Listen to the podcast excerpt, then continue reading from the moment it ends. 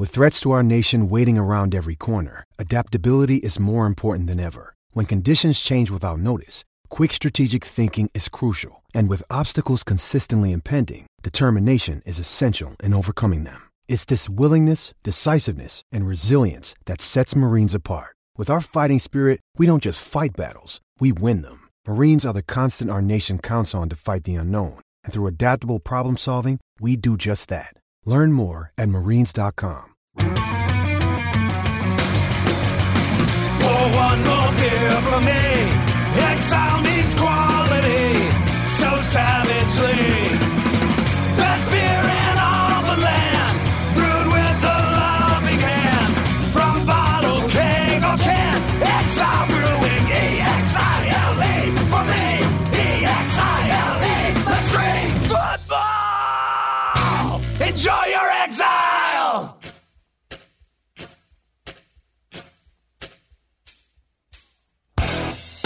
The HN Podcast. I'm John Miller along with Steve Deace breaking down Iowa's 28 to 17 loss to Wisconsin, which the final score got away there at the end.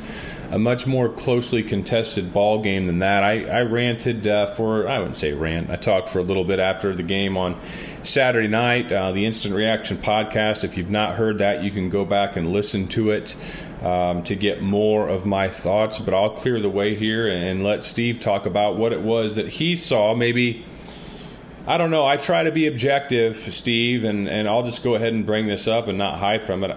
I think Iowa Iowa's a better football team than Wisconsin. I think Iowa gave the game away. I think Iowa beat itself. The champions still made plays when they needed to, and I tip my cap to them. That's why they're the champs. They're a better football program than Iowa's, but I think this Iowa team is better than this Wisconsin team right now. Um, I think for three quarters, I agree with you. Um, but I think the second thing you said took over in the fourth quarter. And you know, I've I've often talked about this in the context of uh, when teams choke, but sometimes it works the other way. Sometimes you look down at your jersey and you're like, dude, we know we're better than this, right? And I think at about the 11, 12 minute mark of the fourth quarter, not to say they weren't playing hard, not to say they weren't trying, they weren't trying to save their season, but I think at about right after the fourth quarter started, early in the fourth quarter, Wisconsin looked down at its jerseys and realized if we lose here, this season is over. All the expectations, Sports Illustrated preseason preview cover, everything else, if we lose this game, and we still have to go on the road to Michigan, on the road to Penn State, on the road to Purdue, which, yeah, I know they started 0 3. They had outgained every one of their opponents, and they just posted one of the best non conference wins the Big Ten's had this year to get their first win. And I think they, I think the, the reality of the survival instinct and the stature that they have as a program set in. And I think they they looked down at their jerseys and realized this they just went Gandalf, man, and said, This you shall not pass. This can't stand. And I think they just outclassed Iowa as a program at the at, in those last 10 minutes of regulation. And I think they deserve an immense amount of credit for that. Uh, and I think those are the marks of elite level programs. And I think we got down to the end of that game, and I think Iowa was kind of hoping, like, hey, guys, I think we might win this. And I think Wisconsin was like, hell no, we're not losing this. And I think that's what changed down the stretch. Yeah, I certainly. I mean, I, I they are a better program. I, I, just look at this. They had two, they had two drives in the game. This the uh, was it the second drive of the game? If I'm going to pull, let me pull this numbers up, um, and, then that that 10 play 88 yard drive where they took the lead at the end. And other than that, Iowa beat their Iowa beat them. Iowa's offense was better. And then I think it was Iowa's third to last possession. They were still leading 17-14. It might have been the drive before the drive that Wisconsin went on that 10 play 88 yard drive that took the lead. Nate Stanley had been fantastic all night. Frankly, he was finally actually starting to put an NFL draft resume tape together in this game for the first time. And he missed a wide open TJ Hockenson up the right side. But then they, they punted. But they got the ball back. The defense held. Then that next drive, they were out near midfield, and it's second and five. And Iowa had been running the inside zone with immense success all night long. And they threw the ball twice, and like 30 more seconds went off the clock those the, again it's I, I, can understand and appreciate how people will have trouble with me saying I think Iowa's the better team when you do things like that. When there's so many self-inflicted wounds, when you have two turnovers in the punt return game. Um, the first one came, Iowa returned it 25 yards, and they were like the they'd been like the Wisconsin 45. The offense was dealing, and then the other one was at, at the Iowa 10 which accounted for one of Wisconsin's touchdowns. It's just maybe maybe it's better for me to say this loss was incredibly frustrating as an Iowa fan because I felt like Iowa gave the game away. And then at the end, when Wisconsin's back was against the wall, they're a championship program. They did what championship programs do, and they capitalized. And Iowa wasn't ready. So, if some people have issues with me saying I still think Iowa's the better team, I, that's fine. I'll grant you that. It's just really frustrating when you feel like you feel like the team gave it away, and that's how I feel what Iowa did. Yeah, I don't know that you and I are that much in disagreement. I think we're just maybe saying it a different way, but I I agree. Well, the things that you described Iowa did, you do when you're hoping to win. That's what you do. It, it's in basketball. You miss front ends of one and ones. Right, right, right. Uh, 81, 81% free throw shooters missed three out of four in the last two minutes on the road in a place where you haven't won a lot. That that happens when you're hoping to win. Right.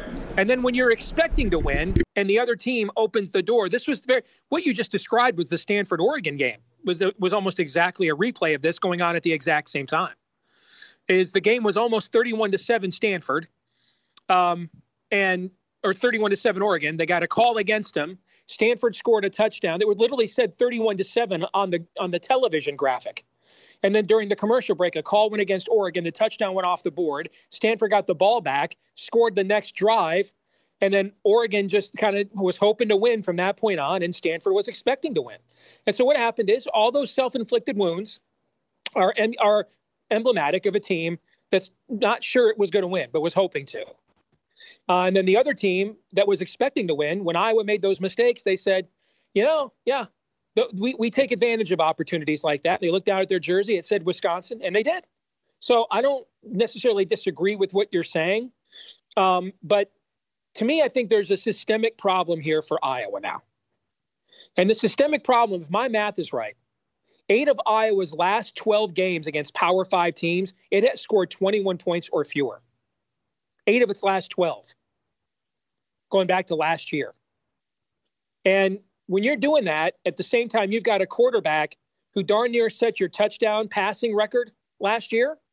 And you have a tailback that was one of the better dual threat weapons at that position that Iowa's had in a while. Um, you come back this year, your second string tight end would start for probably 120 out of 130 teams in college football. Uh, and and it, he would probably be an all conference caliber tight end at the other four Power Five conferences. That's an issue. I mean, when when you are when you when you're scoring 21 points or fewer in eight out of 12 games against Power Five teams, then you're giving yourself no margin, John. Any mental error at all is the difference. You're not giving yourself a chance when, because you know young young people are going to make mistakes you're going to have one of those muffed punts every now and then. Now, two of them is self-inflicted, is, is, is suicide. You know, I agree, but when you ha- when your offense is that hit or miss, and the other you, you don't give yourself a lot of margin uh, for for making mistakes. Uh, and and I, you know, we used to talk about Iowa as opposed to you know we say, hey, can they get to 24 points this week? Right. I know for the average fan, well, what's the difference between 21 or 24 points? Well, I'm just telling you right now, that, that game's a lot different. If if Iowa is ahead 21 to 14 compared to 17 to 14. The way Wisconsin plays is different. Oh, How sure. loose or tight Iowa is is different, right? The Yep. factor of knowing, hey, even if they come down and score here, the worst we are is tied right? On the other hand, when you're thinking, dude, we can't give up any points or they're going to be ahead, the whole mental approach when you play the way No. Iowa plays football, that extra three to four points changes a hell of a lot. And so, you know, Kirk's got to get in there with his kid and that often those offensive coaches. When you're going back for well over a year, for almost a season now, eight, that's 12 games a year. And eight out of your 12 games against Power Five teams, you're scoring 21 points or less. That dog ain't going to hunt. I don't care how good you are on defense. I don't care if you're freaking Alabama. You can't go eight out of 12 against Power Five teams scoring 21 points or fewer. They've got to address that. Yeah, especially in this day and age. In the last what six years, not counting this year's statistics, Iowa's averaged 80th in the nation in scoring offense. Offense uh, has been, you know, the last six years, their average total offense rank in the NCAA FBS is 93rd. And it's it, of course, yeah, it's a systemic, it's a systemic problem and has been uh, for quite some time. So don't disagree with you there. If you have that seven point lead, it allows you to play more aggressively on defense. It allows you to walk another guy down in the box on first downs and put him in a second and long. But you know, one, one of the one of the more frustrating things to me about this game too, Steve, is you go in and you look at some of the statistical cutups. Wisconsin was seven of fourteen on third down. Their average distance to convert for the game on third down was 7.5 yards. That's a winning number. Wow. To, to You have an, an average to go a seven and a half, Wisconsin still converted 50%. That shouldn't be that high. It's it's a lot No. like Iowa last year going 9 of 18 on third downs when their distance to convert against Iowa State was 7.9. Iowa should have lost that game. Wisconsin should have lost this game. But Iowa did far too many things, had far too many mistakes. And then at the end, the fourth quarter, they missed the opportunities. Their LOEs, their lack of executions, finally showed up there. Uh, or running a quarterback sneak on fourth and one on their first possession when they gained more yards in that first possession against Wisconsin than they gained the entire previous game the year before against Wisconsin. They've got four, and I didn't have a problem going for it. I did not. I, I'm fine with that, frankly. In this game, some people would say maybe you should put three on the board. Hindsight says maybe you should have, but whatever. I'm fine going for it. Just don't run at the 360 pound nose tackle on a quarterback sneak. I don't like Yeah. that. You split you split Fant out wide. The cornerback round out with him in one on one coverage. Fant on an inside release there, he's still walking in the end zone untouched. I just didn't like that play call. So, you know, as much as anything, an enormous, enormous missed opportunity for this Iowa football program. And you've heard me say this before. One of the reasons why I have Wisconsin envy, and I do respect them, I don't have to like them to respect them, is whenever Wisconsin has had the opportunities over most of the last decade, when they have had the opportunities to step up, advance their brand, protect their brand, maintain their brand after they've built it up, they've done that. When Iowa has had its opportunities to do that, to advance the, now by advancing the brand, I don't mean beating Michigan in 2016 at home after you got killed by Penn State and embarrassed. I don't mean by advancing the brand, I don't mean beating Ohio State last year. Those are great things. Those are fun things. We'll always remember those things. It feeds into the the Kinnick magic at night, etc., etc. But those things, that's like eating a Snickers bar and think you can eh, run a marathon on that energy. Iowa, when it's had the opportunity to advance its brand much of the last decade, it has fallen short. And this one, to me, might be right up there at the top with the biggest missed opportunities they had. I don't disagree with everything you just said. You know, and if you look at since Chryst came in here four years ago, you know, the one win Iowa has in this series was when Wisconsin dropped the ball at the goal line, right? When they just really and dropped it. Wisconsin was the better team that year, in my Yeah. opinion. So, yeah, I- and I think that's probably the biggest frustration is you you actually you know you wanted Alex Hornibrook, you wanted to put him in a position where he had to win the game for them, and you did, and he did. You know that's where those seven to fourteen conversions came. That's where those uh, you know, a couple touchdown throws down the stretch as well, um, and there's a here's the thing though. There there's a huge opportunity. You can't let this game beat you twice all right? And um there's a huge opportunity the rest of the way.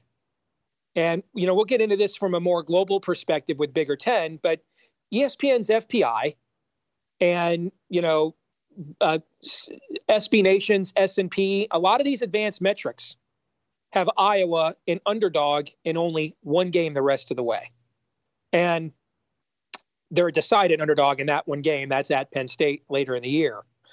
But, you know, 10 win seasons for Iowa or almost any team not named Ohio State in this league, with how deep it is right now, are nothing to sneeze at. And you can, I, I think they can live up to that projection if they fix the offense. They've got to figure out. And, and I don't know. I'd have to go back and watch all of these games on film.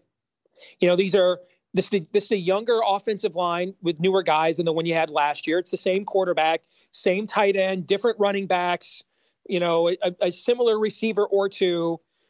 But holistically, is there a play call here or there? Is there a consistent mistake? Is there, you know, that one drive they had in the third quarter, I think it was, that was a thing of beauty, where the offensive line and Nathan Stanley just took over the game. Okay, when Iowa took the lead there what what is what's happening there that um, you can increase your margin for error and and get off this 20 point uh, you know brick wall that is facing Iowa right now against other Power Five teams. Because I'm going to tell you, you know, I, I think Iowa's a lot better than Minnesota. But if you tell Minnesota they've only got to tw- score 20 points to beat you, you're not you you make you you, you diminish how much better you are than them you know what I'm trying to say? It's it, yeah. it, it's because now you're just one muff punt away, a blocked field goal away. Yeah, the margin for error is, is, is not there. Yes. Yeah, all of a sudden now you're in a one possession dogfight and you guys are looking around at each other like, here we go again. All right. So you got to figure out how you can, because here's the thing too one possession wins are not created equally. You know, over 80% of the games on any given Sunday in the NFL are decided by eight points, one possession or less. Why? Because they play the percentages. And I think this applies to Iowa football because no you doubt. play an NFL style of football with an NFL head coach. And the way they play, here's how they play defense in the NFL. And I'm like almost every team, all 32 teams, all they all try to do the same thing. They barely, some can't, some can, but they all they all do this on third and 12. They all blitz and they have their safeties right there at the first down marker because they let the quarterback get rid of the ball into the blitz and they come up and make the tackle, give up a seven or eight yard gain, force him to punt. All 32 teams in the NFL do this. When they're up by 10 points or two possessions in the fourth quarter, they all play prevent defense and let a team get a touchdown or field goal at the end of the game, which takes them five minutes to get. And that's why most of these games are one possession or less, is because of what I, because that point right there. Okay. So, you know, what is what's going on within the way Iowa manages a game. And sometimes you just have sometimes it's just, you know, you when you're the, when you play a certain style enough, there's regression to the mean and you'll have high highs and low lows and things even out. And so you might go back and look at those 12 games and find really, you know, like you said, yeah, we, I think we were right to go for it. Maybe shouldn't have run a quarterback sneak. You might not find there's a common theme there. But if but I, if I were Iowa right now, my focus would be on self scouting. And I would be looking at my last 12 games against Power 5 teams, looking at points we left on the field. And I'm and I wanted to see is there are there two or three or even just one common themes there that we can address the rest of the way because I do think it is absolutely possible this team could end up 10 and 2, which is an outstanding season. But if you if you're if you're only going to score 20 or 21 points every week against these kinds of caliber of teams, that's how you go from 10 and 2 to 8 and 4, you know? And then that's not probably a season that a lot of Iowa fans are hoping for, given the way you started the non-conference. So for me, if, if I was on the Iowa staff right now, we'd be doing a lot of self scouting. What what what is that glass ceiling we can't break? And if it is a matter of execution, well, then you just keep doing what you're doing because you know eventually re- fans always think regression to the mean means a negative. Well, sometimes when things are going negative, a regression to the mean goes the other way too. And so if schematically and holistically everything you're looking for, you're doing it the right way, it just needs to be executed better. Then you just stick to it and you tell the fans, hey, you know, we got a record of success here. Stick with us. But I think this is a time for self scouting for Iowa when you've played an entire season's worth of football, and in, in two thirds of those games, you can't get above 20 points against teams that have similar talent than you. Yeah, I, I don't disagree with any of that. And what's maybe frustrating when we're speaking specifically to this issue is I can't tell you how many post bye week podcasts, radio shows, whatever's I've done through the years where I've said, you know what, Iowa has an opportunity now to go back and self scout and zig when the other team is zagging. And I expect better things in the second half, only to see the same things. Iowa's going to do most of the same things because they practice, they preach their fundamentals, and they are better at fundamentals than most teams and they have a very good defense this year. They won't face another offensive line like that the rest of the year. Their defense is probably good enough at a minimum to get them eight wins the rest of the year. It's just can that offense do a few things to get them to 10, maybe 11? I don't know. And the evidence in the past suggests that we probably shouldn't hope for that because we've rarely seen it. We saw it against Penn State. Could they dial up some things like that for Penn State? Sure. But I'm, I'm certainly not going to bet on that horse. And I think that.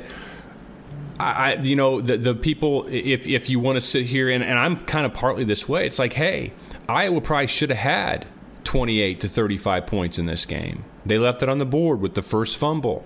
Um, certainly a, a, a, seven point swing when they gave Wisconsin the Badgers' second touchdown set up on Iowa's 10 yard line. Iowa was fourth, you know, had first and 10 inside the 10 yard line or so, or inside the 15, and they got no points from that. They had two possessions in this game where they had the ball inside the 10 yard line and they came away with three points. You and I both know you lose those games. You lose those games when you have two fumbles in the punt. The, the punt, when you fumble and punt return, it might be about the worst the worst turnover possible from a psychological mm-hmm. standpoint and also a mm-hmm. field position standpoint. So I can sit here and say, you know what? The optimist in me says this offense looked really good for most all of that game. Through three quarters, Iowa was averaging over eight yards per play. Iowa had more first downs. They had more yards rushing. They had more yards passing. They outplayed them. So I do see signs of life. I think Ivory Kelly Martin, it's he's clearly your number one back. There's a reason why he was your number one to start the season. He just has an extra gear, and then you bring in the other two to do different things that they specialize in. I think they got a nice combination there. I think Noah Fant is nicked up. I saw Marc Morehouse tweet that he only played 35 snaps in this game. I think he hmm. got hurt against Northern Iowa, his rib cage, and, and or and or as Marc Morehouse suggested, maybe they're tired of his blocking right now. Uh, I said before the season I thought T.J. Hockenson was going to have a bigger year, and so far he has. So uh, the offensive line played stellar. They didn't give up a sack. Didn't give up a sack. They've only given up four sacks through four games. That's fantastic. So I think there's a number of reasons to be optimistic, and I am. But as you said, you can't let this game beat you twice. And these guys have to go into a bye week right now, and it's always tough. Everybody always everybody always says their bye comes at the right time. I don't think this bye comes at a good time. If I'm an Iowa football player, I want to get back out there today. I want to go back and play today. I don't want to have to stew on this for a couple of weeks. And um, so I don't know. Yeah, I agree, but you can't control that, which is why I think, to me, the focus this week, because you you, you have a couple of scrapes, you just mentioned them, but by and large, you're going to be a fairly healthy football team unless you just have a you know freak injury season this time of year. So this isn't about getting rested to me. This is a, this is about self a self scouting week. And I really think they, they the offensive brain trust of this team needs to sit down and look at a full season's body of work and and go through and chart every single drive in those 12 games against power 5 teams and and figure out are there one or two things th- threads that keep coming up um, are, are, we facing let me give our fans or listeners an example of, of, of what i mean uh, um, are there are teams running a certain blitz package against us that we have shown a vulnerability to on film? And Nathan Stanley uh, feels the heat, and so he locks on to a guy that he reads the he reads the defense. He thinks pre-snap that guy should be open and he doesn't give himself doesn't trust his protection a half a second longer to get that second level guy that's f- further open down the field. Those are the things fans don't have time to watch. And unless you watch the all 22 or you go back and watch games again for film analysis like you guys do at hawkeye nation you won't catch. Okay? Those are the sorts of things i mean that need to be evaluated with um, with with self scouting and and and here's where the margin for error thing comes in all right, here's the difference between 10 and 2 and Iowa going uh, 8 and 4, which is just above it, it, its Vegas season win total, which was 7.5. Minnesota, Iowa is a 66% favorite to win. Indiana, Iowa is a 64% favorite to win. And at Purdue, Iowa is a 62% favorite to win. What the metrics are telling you is essentially Iowa is one key injury, like Nathan Stanley, or one bad loss away from your mar. Anything that's below 60% is essentially a toss up, basically. But when they, when you get into the to the to the low to mid 60s in these advanced metrics, what they're really telling you are that that out that that projection is still to be determined. They're forecasting based on who they think you might become, rather than how much more dominant you are to the opponent. You know what I'm trying to say? And and that's where yeah. you know when you go to when you go to Minnesota and Indiana back to back, if you've got to win those games 20 to 17, you might lose them. There's a big difference between being ahead 24 to 14 and being ahead 20 to 7, 20 to 14 at the end of one of those games. A huge difference the way you play defense, the way your players approach it mentally, the way the other team approaches it. And so that's that's those are the three games right there where Iowa's margin for error is the most impacted if they can't figure out what they're why you know how whether or not or what they need to do to stop leaving another 3 to 4 points on the field every Saturday. Indeed. All right. We'll see how it plays out. That will wrap up this installment of the HN podcast. For Steve, I'm John. We will talk to you soon.